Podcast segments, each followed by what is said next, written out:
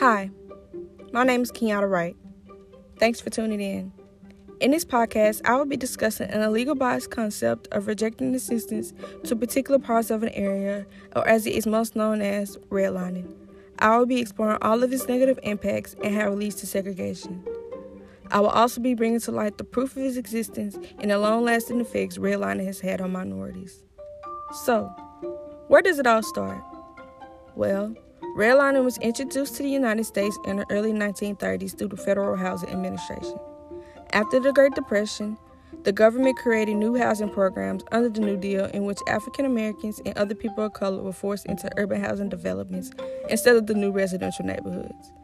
According to the U.S. Department of Housing and Urban Development, the FHA, quote unquote, provides mortgage insurance and loans made by FHA approved lenders throughout the United States and its territory. FHA insures mortgages on single family homes, multifamily properties, residential care facilities, and hospitals. These new advantages and conditions, however, were only made available for loans and assets that met strict criteria.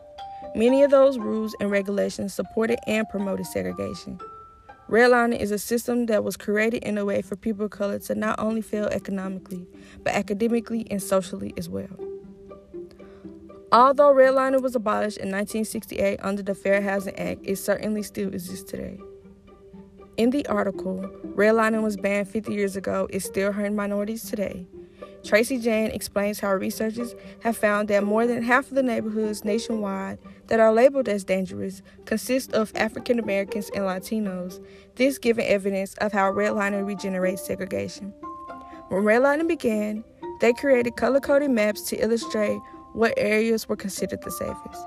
These maps can still be seen in anti discrimination efforts and affordable housing campaigns, which are becoming more of a crisis due to the coronavirus pandemic.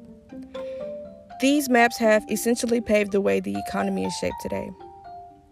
In a recent interview with the author Richard Weinstein, he mentions how the segregation of our metropolitan areas today leads to stagnant inequality because families are much less able to be upwardly mobile when they are living in segregated neighborhoods where opportunity is absent.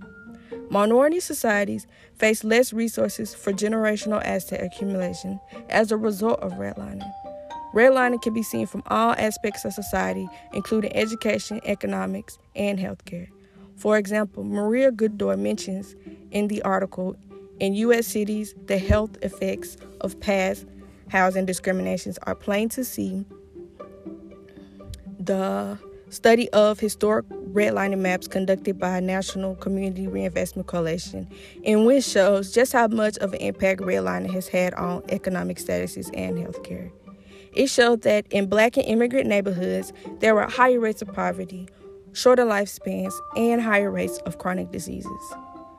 The government effectively uses redlining to alienate certain races other than whites in communities where they are subject to suffer, resulting in a racial wealth gap. Redlining has caused such of a negative impact to the point where people resort to the idea of reverse redlining. Reverse redlining targets minorities who cannot get loans. They are given these loans, but they are susceptible to having extremely high interest rates, and because these people have lower income, they are unable to pay them back.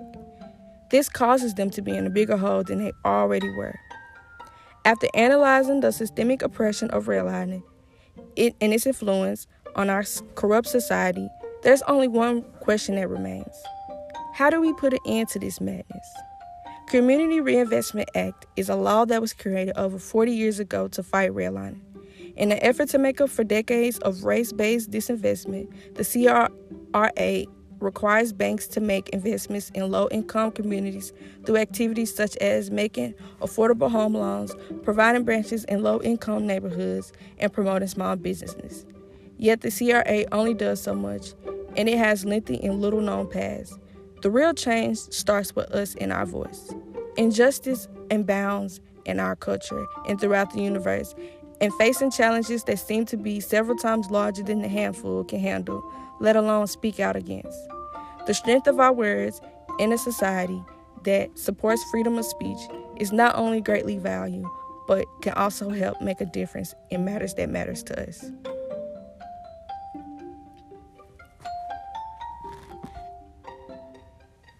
And that concludes the end of my podcast. I hope you guys enjoyed it. And remember, never underestimate the power of your voice. Change starts with you. And again, thanks for tuning in. My name's Kiana Wright, and I'm signing off.